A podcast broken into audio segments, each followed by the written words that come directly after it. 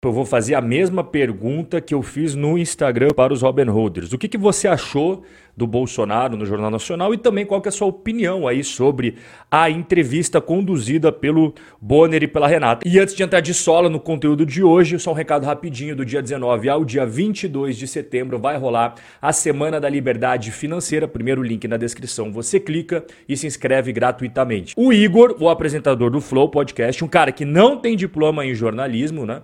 perguntou o que todo brasileiro gostaria de perguntar ao presidente. O Igor, inclusive, já falou várias vezes que ele não vota no Bolsonaro, que não é o maior fã do Bolsonaro, e mesmo assim ele conseguiu fazer perguntas bem incisivas, ali cutucando na ferida, sem deixar de ser respeitoso. Não é à toa que a entrevista do Igor já tem 15 milhões de views. Agora você compara com o que aconteceu ontem no Jornal Nacional. E para você entender o que eu vou falar aqui, né, sobre a minha opinião do que aconteceu, sobre a Globo, eu preciso te mostrar o que está acontecendo na Rede Globo. A Globo vai ter prejuízo com a Copa do Mundo, mesmo ganhando um bilhão de reais em publicidade. E por que, que isso vai acontecer? Se liga só, a Globo, toda a Copa do Mundo, é maravilhoso para ela, porque ela consegue vender muita propaganda ali nos intervalos e ela vendeu por um bilhão de reais somando todas as cotas, cada cota 175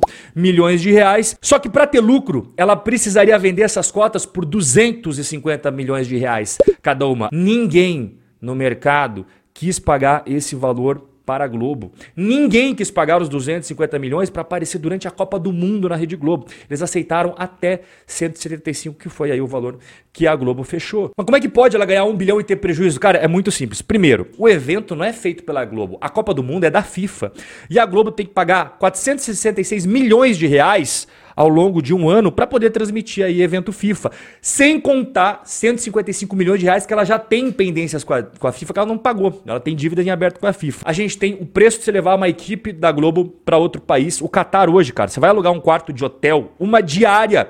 E não é hotel cinco estrelas não, tá? Hotel ali, ok 10 mil, 8 mil reais por cabeça e por dia. Só a passagem de avião, classe econômica para o Qatar, tá 9 mil reais. Esse ano, sabe quantos funcionários que a Globo vai levar? De 197 da última Copa, caiu agora para 70. Você lembra aquele estúdio que a Globo tinha todas as Copas do Mundo? Acho que era central da Copa, né? Que eles iam na cidade, pegavam um lugar bacana, com vista top atrás, botava ali Galvão e Companhia Limitada, ao vivo, direto do país da Copa. Não vai ter esse ano. E já que eu falei sobre Galvão, vale lembrar que essa será a última Copa do Galvão, né? Porque ele tá saindo da Globo também. E o problema da Globo não se resume à Copa do Mundo. Jornalistas da Globo e Globo News fazem paralisação por aumento de salário. Você vê os jornalistas da Globo Rio de Janeiro, São Paulo, Brasília protestando para ganhar mais. Oh, mas a Globo não é uma empresa que ganha dinheiro pra caramba, por que, que não paga bem pros caras? Cara, ela já teve momentos muito bem melhores, né? Você vê que o auge da Globo foi aqui, ó.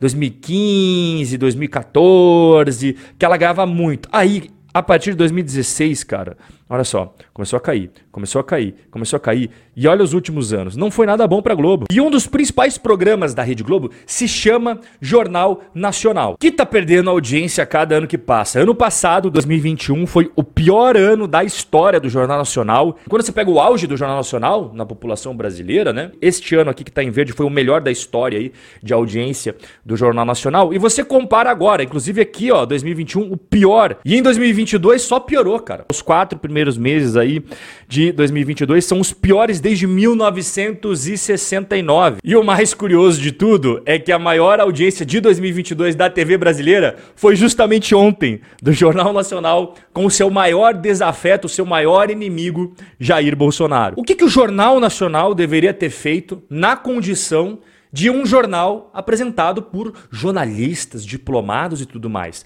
A mesma coisa que um jornalista respeitado no Brasil inteiro faria se tivesse ali na condição do William Bonner e da Renata. Por exemplo, vamos pegar o, o, Roberto Cabrini, do SBT, que faz entrevistas maravilhosas, muito boas.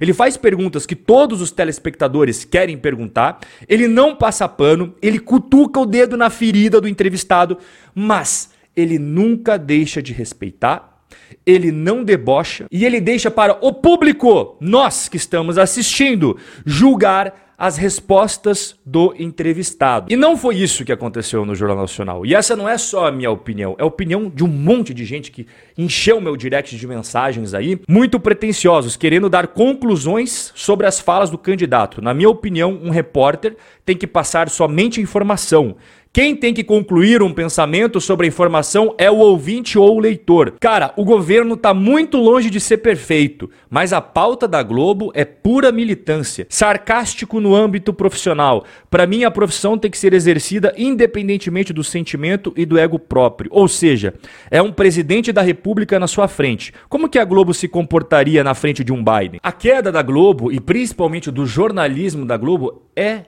culpa e responsabilidade 100% deles próprios, né? Claro que a internet tem um peso nisso, sim, ela deu voz a muitas pessoas que antes não eram ouvidas, né? E isso, claro, contribuiu para a Globo perder aquele poder concentrado que ela tinha ali na década de 80, 90 até os anos 2000. Hoje, o YouTube, Instagram, TikTok, Twitter, você encontra opiniões de todos os espectros possíveis, né?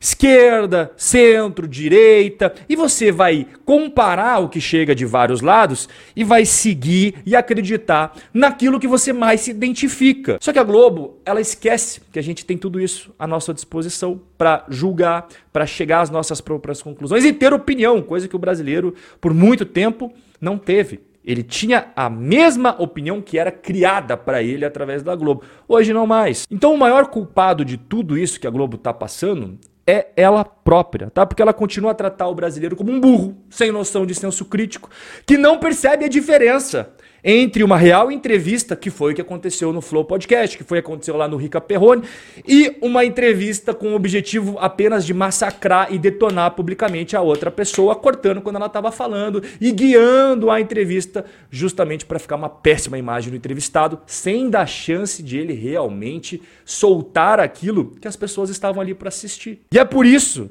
que canais como o Flow Podcast só crescem e canais como a Rede Globo de televisão só perde a audiência. O povo não cai mais nessas estratégias antigas das décadas passadas de manipulação de massas e criação de narrativas. Ou a Globo muda, ou ela vai se tornar apenas mais uma página dos livros de história brasileira.